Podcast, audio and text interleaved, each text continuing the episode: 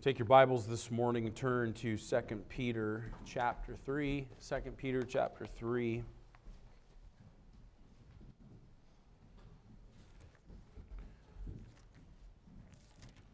I'm just going to be very practical with you this morning.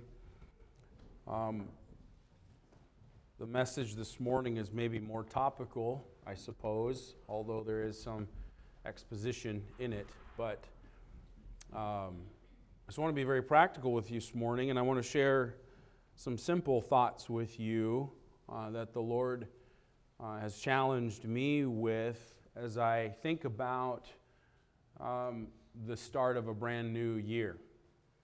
And I think that's probably common for most people that we think of a new year ahead of us, or at least the potential for, for it. We don't know what tomorrow will bring.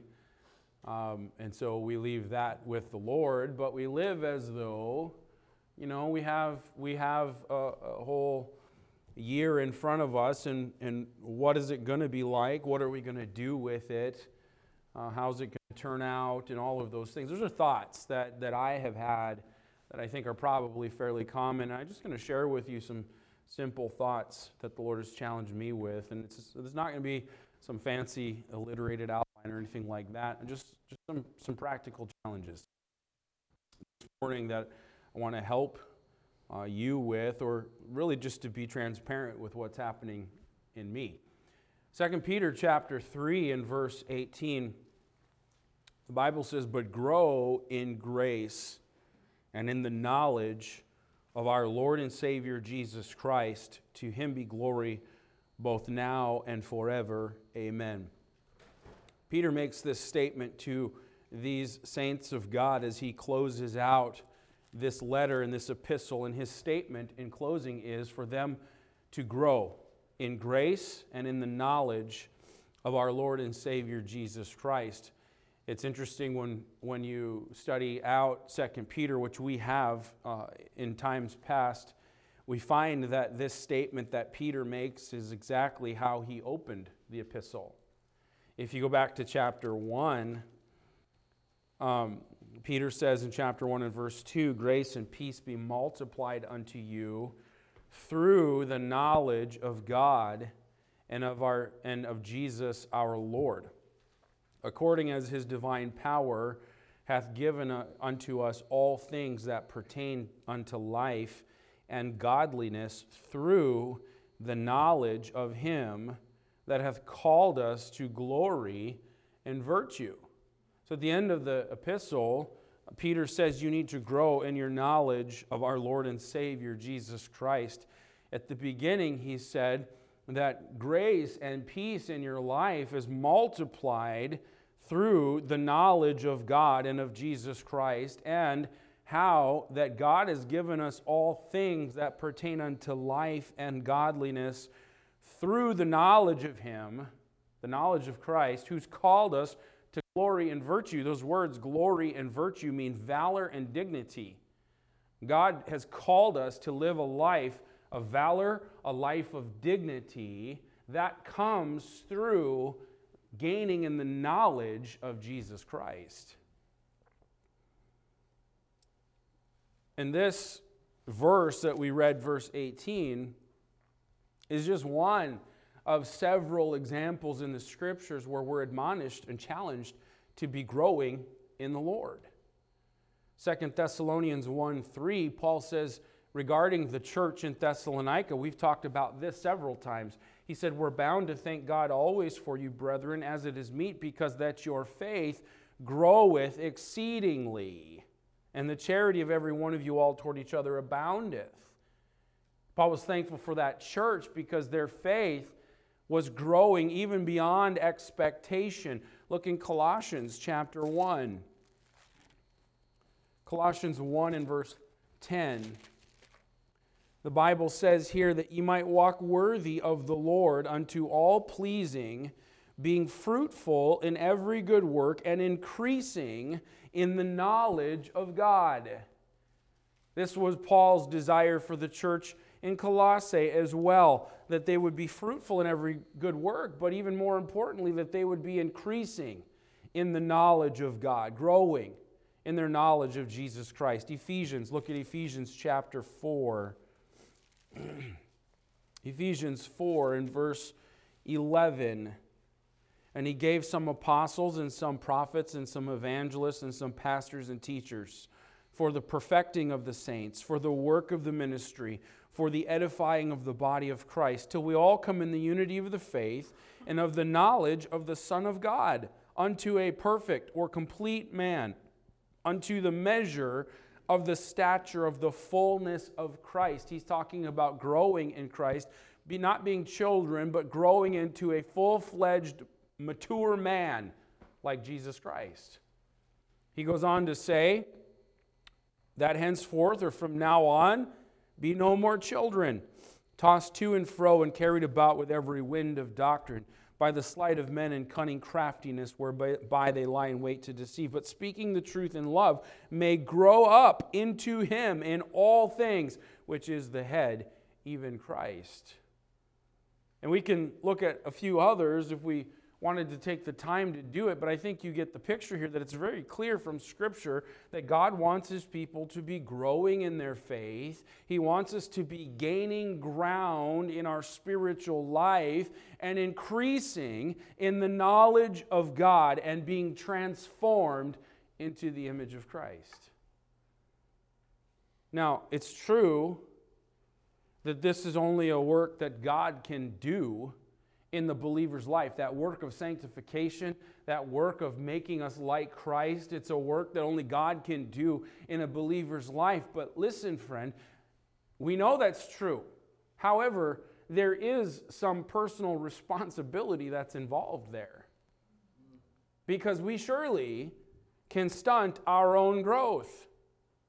You know, when you're a kid and you're doing some weird and crazy thing, you got some weird habit, what, what is it that moms would usually say or dads would usually say? Just, it's not really true, but it's something they would say to a kid to like freak them out, scare them, you know, when they're picking their nose or something. I don't know. Hey, don't do that. It'll stunt your growth. You know what I'm talking about?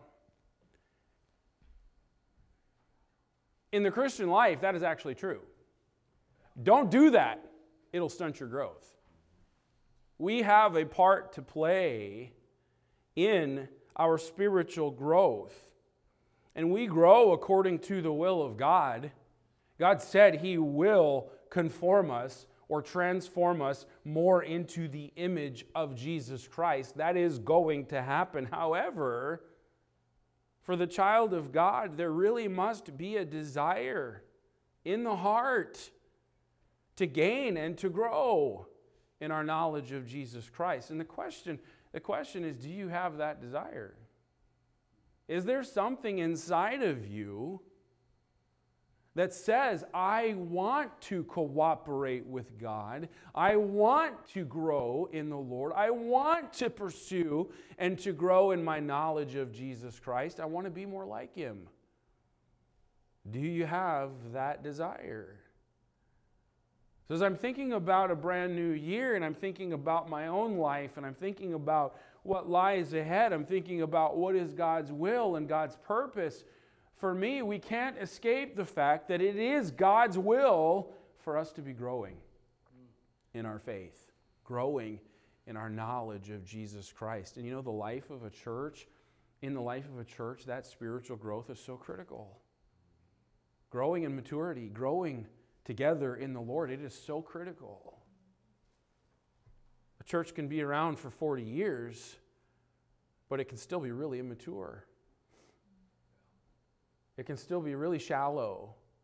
That is definitely not God's will for His church, nor is it God's will for individuals. Where are you in your Christian life? And do you have a desire to grow in godliness? So, we're going to talk about that this morning, but we're going to talk about it really from the perspective of what, what does it take to grow? What does growth require? How do we grow? And I'm going to be very basic with you. But sometimes the most basic things are the hardest things. I think that spiritual laziness is common. Spiritual laziness is easy. It's something that we can fall into unintentionally, even. I think there are in, you can correct me if I'm wrong in your own life, but I, I kind of think and suspect that it's fairly common that each of us knows there are things in our lives that need to change. There are things about us that should change. Sometimes there are character flaws. Sometimes there are, there are bad habits. Sometimes there are just even spiritual things that we, that we are acutely aware of that we know need to change. But the desire to change is not greater than the comfort of our pleasant, our present fleshly condition. Does that make sense? The desire to change or the desire to be better the desire to grow is not greater than our present fleshly condition, and so we don't. Okay, is everybody connecting with me here? Like, we know it's there. We know that there are character flaws. We know that there are bad habits. We know, and we can see it in other people too. It's easy to see it in other people. It's easy to see it in ourselves, I think, sometimes. Not so easy to make a difference, not so easy to change.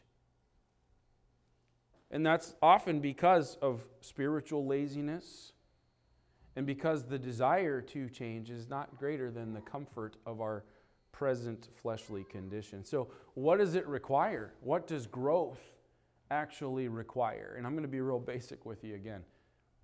But I think, again, sometimes the basic things are the hardest things. And so let's talk about that this morning. I want to try to encourage you, help you, and just be very transparent with you uh, what's happening in, in my own life. And I pray, pray that this will be a challenge. Let's pray and then we'll ask Lord help. Lord, I pray that you'd give us your grace today, and Lord, that your word is, is rich to us. And Father, that we would have a heart and a mind to engage with it. And Lord, not to just know and learn principle, but then to apply in our life. And and Lord, we do pray for God's people, this church, individuals, or that we'd have it in our heart that we have laying before us another potential year of life, another potential year to serve the Lord. What are we going to do with it? How is it going to be different? And Lord, what is your will concerning it? And we do know from the Word of God that it is your will that we be growing in our knowledge of Jesus Christ. And I pray, Lord, that you would use your Word to encourage us today. In Jesus' name, amen. We're going to talk about three things. What does it require? What does growth require? First of all, we're going to talk about a determination to be consistent.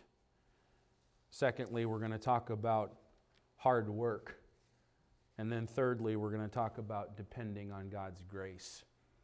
Those are the three things, and there could be several others, but those are the three things that we're going to consider uh, regarding spiritual growth. First of all, consider this that growing in the Lord is going to require some determination to be consistent. Some determination to be consistent. Consistency is critical but consistency is often the thing that is so hard to do. I'm, I'm looking at your faces right now because I want to see if this resonates with any of you at all. Or am I the only one? Consistency is so critical, but consistency is so hard to do. And when it comes to the Christian life, uh, we're talking about growing in the Lord. You know, on again, off again Christianity is not something that is going to bring spiritual gain or spiritual benefit in our life. What, what do I mean by on again, off again Christianity? Well, you know, I know that there's this thing uh, that, that needs to change in my life, or uh, maybe we're talking about, you know, uh, uh daily devotions, or we're talking about something else and I know that I, I need to do this and I'm serious about it. It's like the New Year's resolution, you know? I'm serious about it for a few weeks, but then life starts to come back and life starts to take over, and I start to sort of slip back to the same old, same old, etc., etc. This is the on again, off again Christianity. I'm serious about growing in the Lord but I'm not consistent. Does that make sense? Growing the Lord requires a determination to be consistent. You know, when you talk about weightlifting, you talk about exercise, you talk about dieting, you talk about all of those things. If you've done any of those things, you know that if you work hard at it and you're serious at it and you make some gains and you see some gains and you make some ground and you start to see some results and you're excited about that, but then other things and busyness starts to take over and you quit, you know that you can quickly lose a lot of what you just gained. Right? So then you start back again and man, your muscles are really, really sore because you started over again. And you think, man, I worked so hard at this before and I had gained so much ground before, but I've, I've lost it all. Or vice versa, I've gained it all back. all that I've lost, if you understand what I'm saying. Well, what are we doing when we operate that way? We're sort of covering the exact same ground over again, aren't we? We've made some headway, we've lost it and gone back, and now we're covering that very same ground again that we just covered. In order to make something last, it takes consistency, it takes discipline in those, those areas. And so it is in the Christian life, friend. In the Christian life, it's not the Lord's will for us to be continually covering the same ground over and over and over again. Now, look at Philippians chapter 3 with me. This gives us an example of consistency in the Christian life. And notice what Paul says in Philippians chapter 3 and start in verse 7. We read these verses uh, a week ago or last time we were together. We were, we were talking about the issue of suffering at the time and how Paul was able to know more of Jesus Christ and fellowship or come in partnership more with Jesus Christ through, through suffering. But notice the consistency factor here that Paul is talking about because the whole context is really Christ likeness, gaining or growing in Christ likeness. And Paul says in verse 7 But what things were gained to me, those I counted loss for Christ. Yea, doubtless, and I count all things but loss for the excellency of the knowledge of Christ Jesus my Lord, for whom I have suffered the loss of all things, and do count them but dung, that I may win Christ. If you remember, we said that that word win means to gain. And so, in Paul's mind, the goal was to gain Christ or gain Christ's likeness. And he said, I've counted all things as loss so that I could uh, learn the excellency of the knowledge of Jesus Christ. The goal is to win or gain Christ's likeness. And then he says, and be found in him, not having mine own righteousness, which is of the law, but that which is through the faith of Christ, the righteousness which is of God by faith, that I may know him and the power of his resurrection, and the fellowship or partnership of his sufferings, being made conformable unto his death, if by any means I might attain unto the resurrection of the dead. He's saying that if it, whatever it takes so that I could arrive, that word attain means to arrive, arrive at the resurrection of the dead. Now, what is he talking about when he says the resurrection of the dead? He's talking about, he's really talking about uh, arriving at this place like we would be with our glorified body, perfect like Christ. But then he says, not as though I had already attained. That word attain means gotten a hold of. He says, it's not as though I've already gotten a hold of this thing.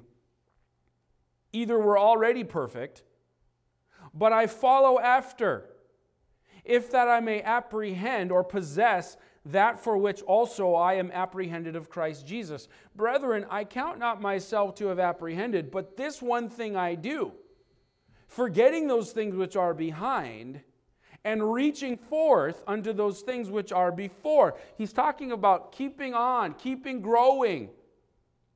And then he says, I press toward the mark for the prize of the high calling of God in Christ Jesus. Let us therefore, as many as be perfect, be thus minded. And if any, and if in anything ye be otherwise minded, God shall reveal even this unto, unto you. But now notice verse 16.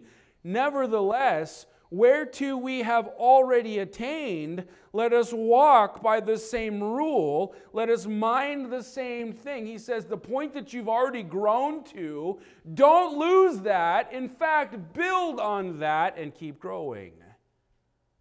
You see the picture of consistency here. The goal is Christ likeness. The pursuit is I've got this mark, this goal in mind that I'm pursuing after. And then he says, the, nevertheless, whereto you've already attained, the point, point that you've already grown to, don't lose that, grow from that. Don't cover that same ground over again. He says in verse 8 he wants to win Christ, it means to gain Christ. And, and what we find from this is that it's God's will for his people to grow and to move forward in the Christian life. Not even just maintaining, but to be growing and moving forward. The goal was Christ's likeness, the method was consistency. Now, We ask the question then all right, if consistency helps us to grow, how can we be consistent in our Christian life?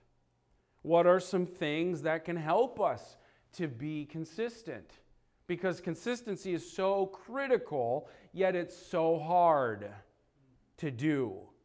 So, what are some things that can help us be consistent. First of all, number one, we ought to have some vision or we ought to have some goals. Having some goals is something that can help us be consistent in what we're trying to gain, what we're trying to get, where we're trying to go. Paul said, I press toward the mark. There's something that he had in mind. There was a goal that he had in mind, something that he was shooting for. I press toward that mark. We must have goals as well. Now, we can talk about different kinds of goals. What kinds of goals should we have? You know, we could have some personal or some life goals. Those are helpful. You know, you've got a new year ahead of you. You've got a, a, a, goal in mind. Okay, this is what I want to see happen. That's going to help me be consistent in this year. I'm going to operate my life according to this goal, the thing that I'm shooting for. I'm going to even uproot my life. I'm going to tra- change some, some things about me so that I can attain that goal. It helps me be consistent. And Paul said, I press toward the mark. But what kinds of goals? Well, we can have some personal life goals. Those are good.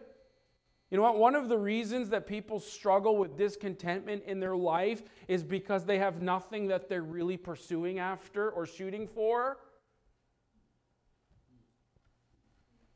People struggle with discontentment in life. Like, like I, it's meaningless, it's pointless, I don't know what I'm doing, I, I'm discontented, I wish it was this way, I wish it was that way, and I flit over here to do this thing, and that doesn't bring it, and so I go over here and do this thing, and that doesn't bring it.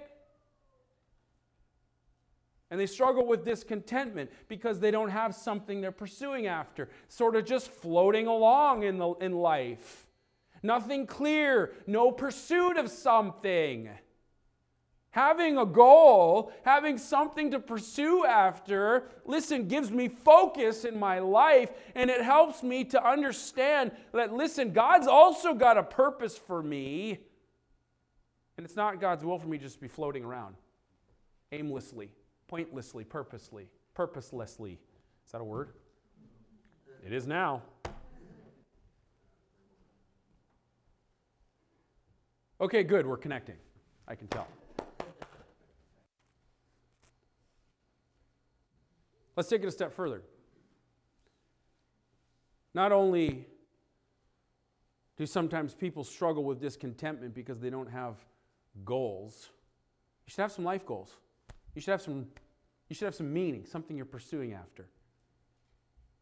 But I've also come to realize and understood that Oftentimes, people become busybodies and gossips when they don't have anything that they're pressing for either. This is actually a Bible principle. Look in 2 Thessalonians chapter 3.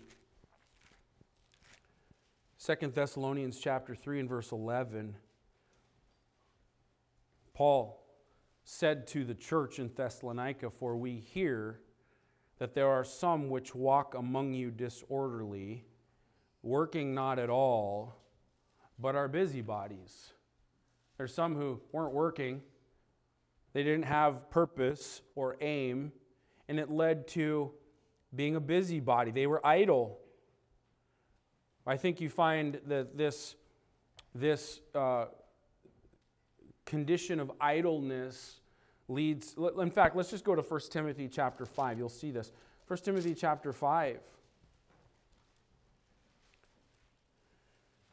and verse 13 if we back up to verse 11 you get the context but the younger widows refuse for when they have begun to wax wanton against christ they will marry having damnation because they have cast off their first faith. And withal, they learn to be idle, wandering about from house to house, and not only idle, but tattlers also, and busybodies, speaking things which they ought not.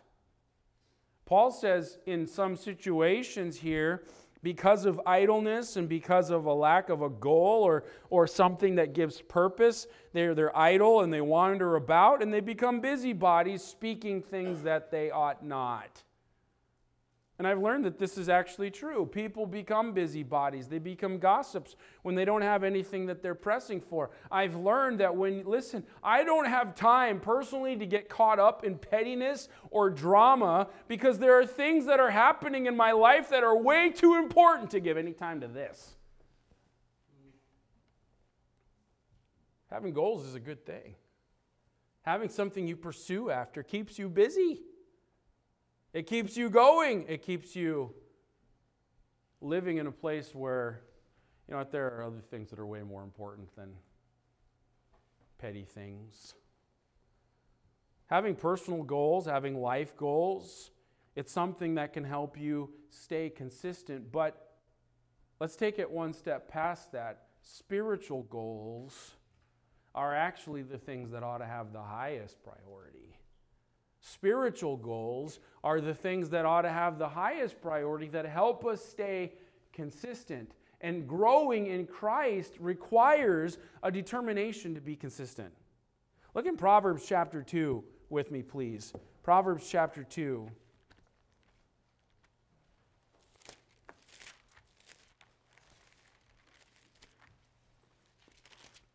Proverbs 2 and verse 1. My son, if thou wilt receive my words and hide my commandments with thee, so that thou incline thine ear unto wisdom and apply thine heart to understanding, yea, if thou criest after knowledge and liftest up thy voice for understanding, if thou seekest her as silver and searchest for her as for hid treasures, then shalt thou understand the fear of the Lord and find the knowledge of God. For the Lord giveth wisdom, out of his mouth cometh knowledge and understanding. He layeth up sound wisdom for the righteous. He is a buckler to them that walk uprightly. He keepeth the paths of judgment and preserveth the way of his saints. Then shalt thou understand righteousness and judgment and equity, yea, every good path. We read here that Solomon says to his son, if you'll listen to what I'm saying, if you'll hide my commandments in your heart, if you incline your ear to wisdom, if you apply your heart to understanding, if you search after and cry after knowledge, if you seek after it like it's fine uh, gold and, and precious silver, if that's the thing you're going for and pursuing after, he says then in verse 5, then shalt thou understand the fear of the Lord and find the knowledge of God.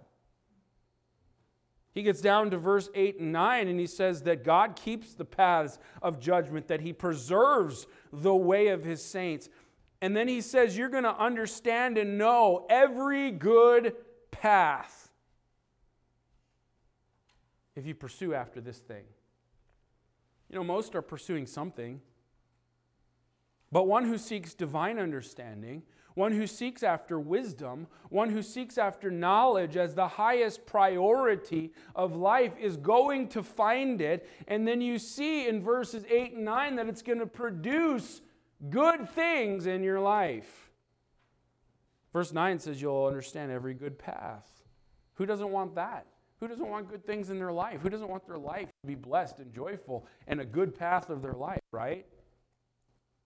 Well, as we look at these, I want you to ask yourself these important questions here.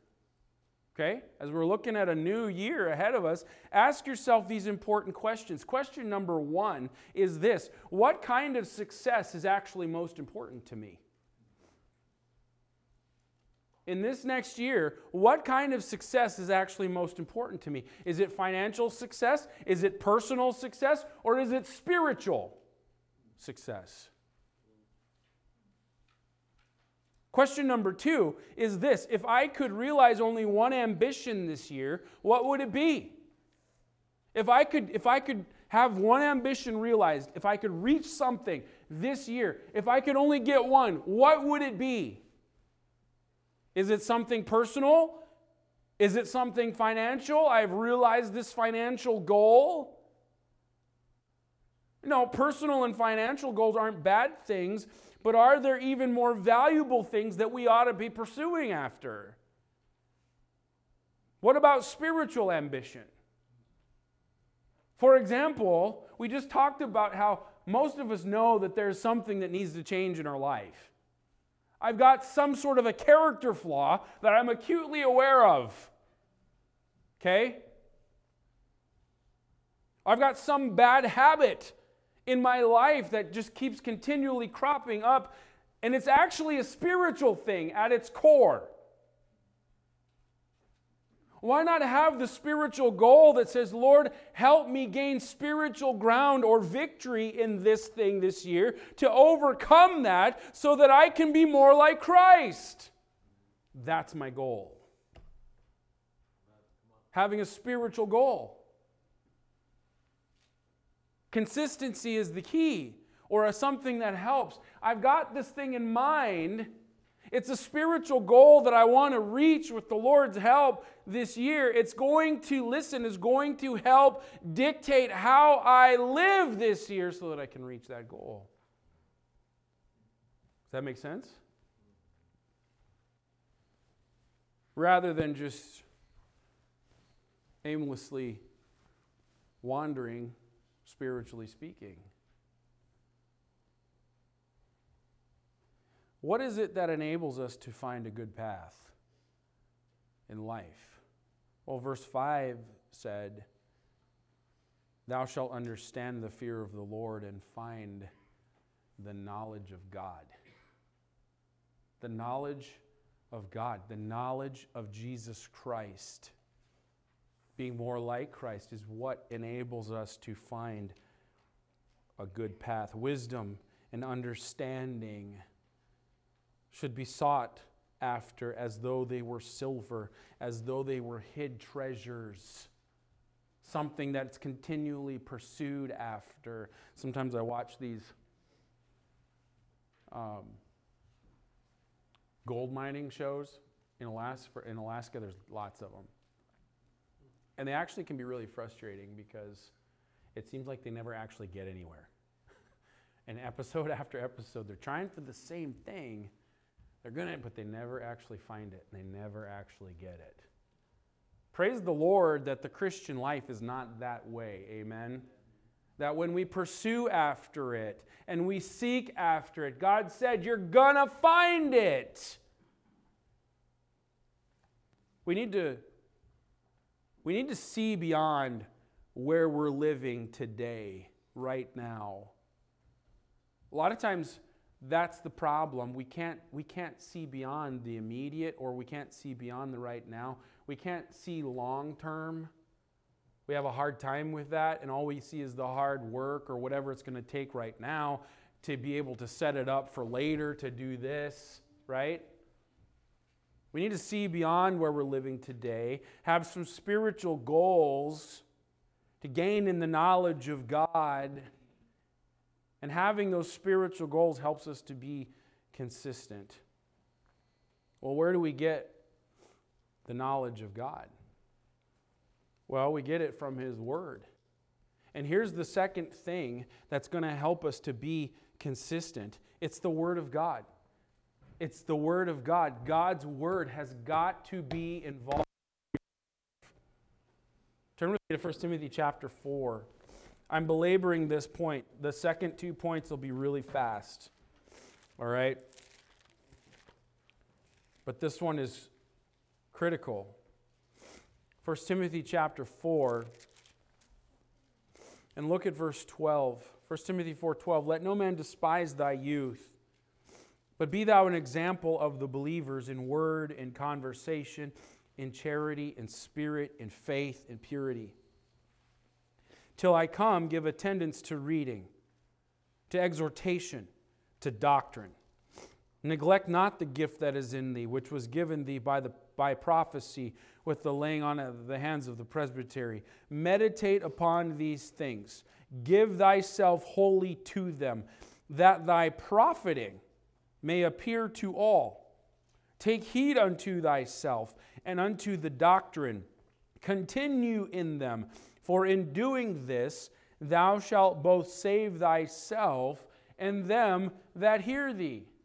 Paul said to Timothy, he said, meditate on the Word of God, give yourself wholly to it, and you're going to profit from it. Take heed to yourself, take heed to the doctrine, continue in it, because doing that's going to save you and those that hear you.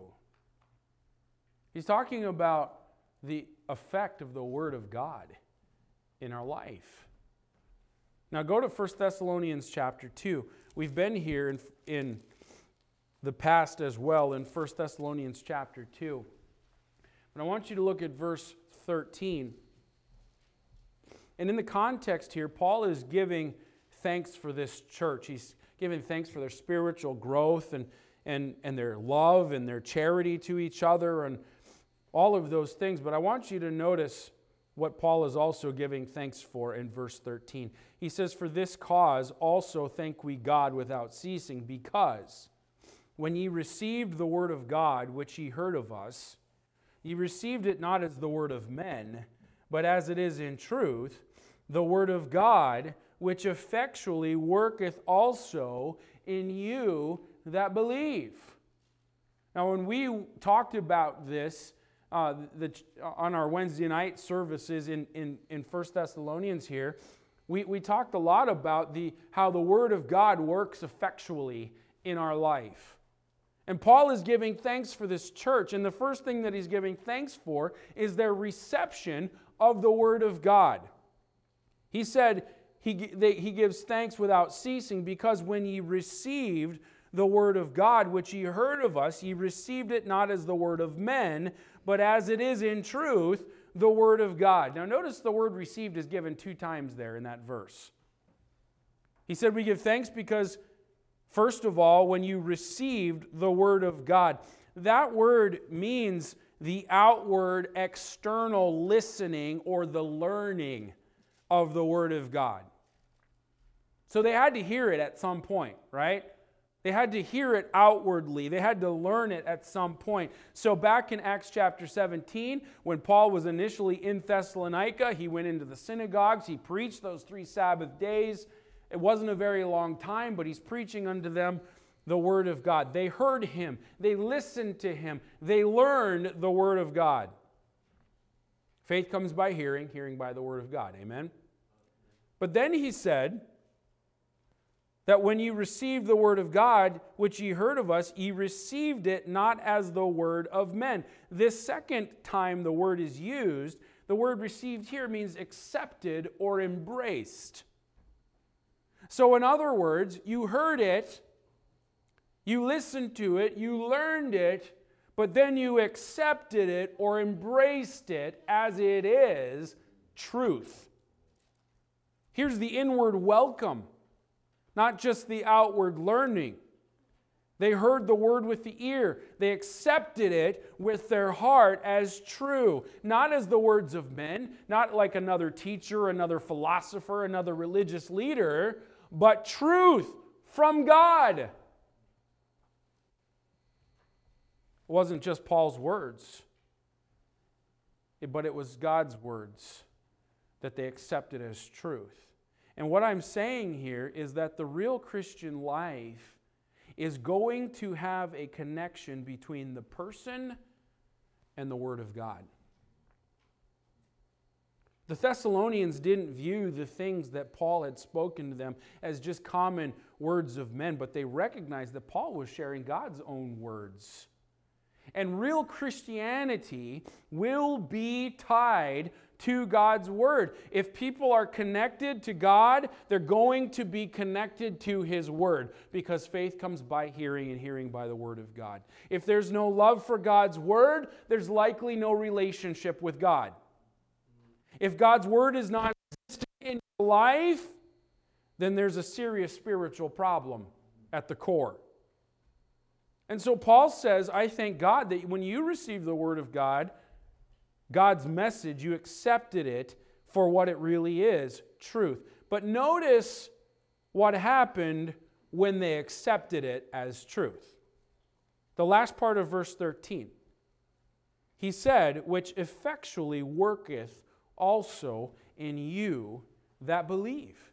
What happened when they accepted it as truth? When God's word was now an integral part of their life, it began to effectually work in them. To effectually work, it's the Greek word energeo. It's where we get our English word energize from. And it means to be operative, it means to be at work, it means to put forth power, it means to be efficient. So follow this thought. The Word of God when it was accepted as true, wasn't impotent. It wasn't like the words of men. It was something that had power to effectually work in those that believe. Listen, that word is a verb that shows action. When this word is used in the New Testament, that Greek word energeo, it's almost always used to refer to supernatural action. And most of the time, it's referred to God's action going on. For example, 1 Corinthians 12 6. Are there, there are diversities of operations, but it is the same God which worketh all in all. That's the same Greek word. What's the point that I'm making here?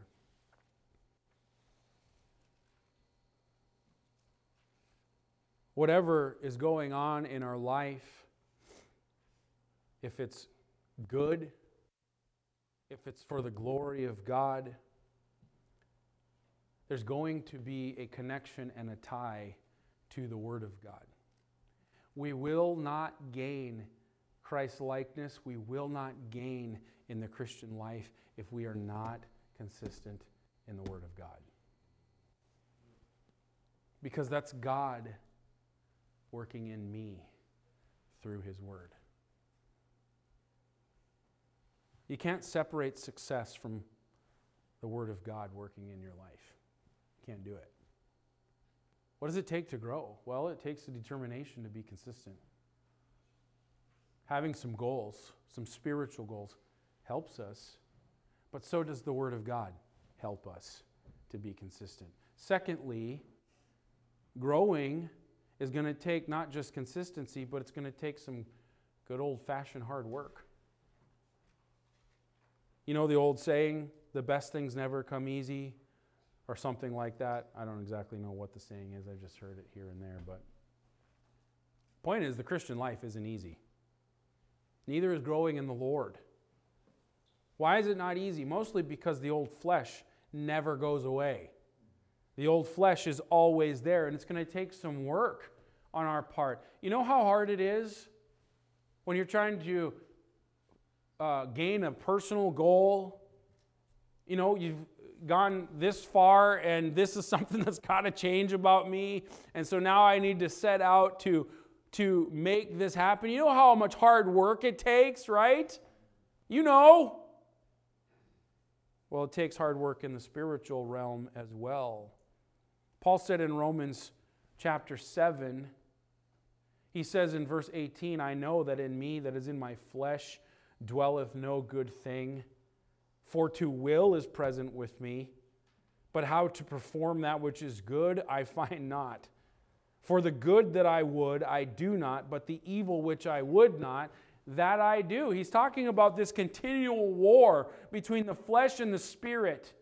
And he said there's a desire inside to do well, but how to perform that, to find that, is something that, that, that, that I miss sometimes. Why? Because the good that I want to do is not what I do, and the things that I don't want to do, that's what I end up doing. It's hard work. Sometimes it takes extreme things to change something about us, and those extreme things are going to require some work. But let me make this application. Because we need to remember this that it's not just work and actions alone, but it's also attitudes of the heart that go along with it that will produce the right actions. When the heart is right, other things begin to naturally flow. It's the heart that determines who we really are. You know what? You can do all the right things, but if the attitude of the heart is not right, there's not going to be true yieldedness to God. Because the Bible says, as a man thinketh in his heart, so is he. Look at Proverbs chapter 2 again, because we were there in Proverbs chapter 2 talking about seeking after knowledge, pursuing after it, inclining our ear to it. Notice verse 2 so that thou incline thine ear unto wisdom and apply thine heart unto understanding. Yea, if thou criest after knowledge and liftest up thy voice for understanding. Look at verse 5. Then shalt thou understand the fear of the Lord and find the knowledge of God. Look at verse 7. He layeth up sound wisdom for the righteous. He is a buckler to them that walk uprightly. Notice the connection. Verse 2, Solomon says, You incline your ear to wisdom. You apply your heart to understanding. You cry after knowledge. You lift up your voice for understanding. You pursue after that. You do that, and then thou shalt understand the fear of the Lord. And, and verse 7 God is the one who lays up sound wisdom for the righteous. He is a buckler to them that walk uprightly. It's almost as if these verses are saying if you invest yourself into these spiritual things, if you if you invest yourself into wisdom and to knowledge and to understanding and you search after it, if that's where you invest your heart, you will become that kind of a person. Listen, even one who tries to do good is not really truly going to receive the knowledge of God without being yielded to Him and His divine principles with the will. It's the will of the heart. What I'm saying, it's not just actions, it's also attitudes and the will of the heart. In Proverbs chapter 1 and verse 7, the fear of the Lord is the beginning of knowledge, but fools despise wisdom and instruction. How do you get the fear of the Lord? Well, it's wisdom. You're going to understand the knowledge of God and the fear of the Lord through wisdom. But he says here it's the fear of the Lord that's the beginning of knowledge, but it's the fool that despises wisdom and instruction. That's talking about a heart attitude. So we've got it, consistency. We've got hard work, but it's not just actions, it's also attitudes of the heart. But the third thing, and maybe probably the most important thing, is dependence on the grace of God. What is required for growth? Being consistent, hard work, but dependence on the grace of God. In Philippians chapter 2, in verse 13, Just a few passages of Scripture, and I'm done here. Philippians 2 in verse 13.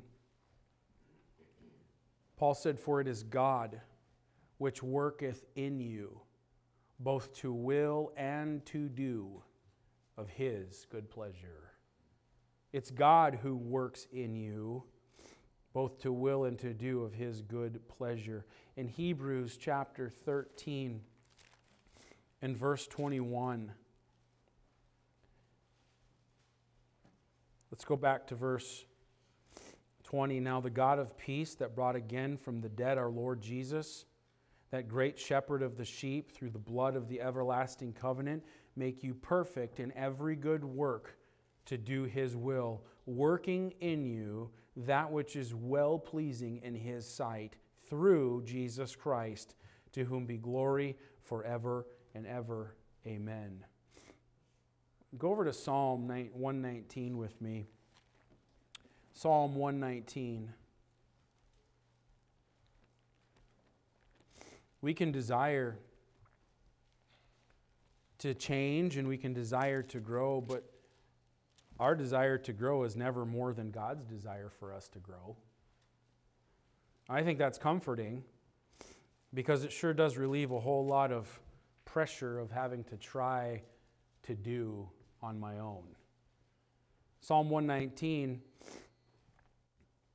in verse 115, and I want you to note the psalmist here. Verse 115, he says, Depart from me, ye evildoers, for I will keep the commandments of my God.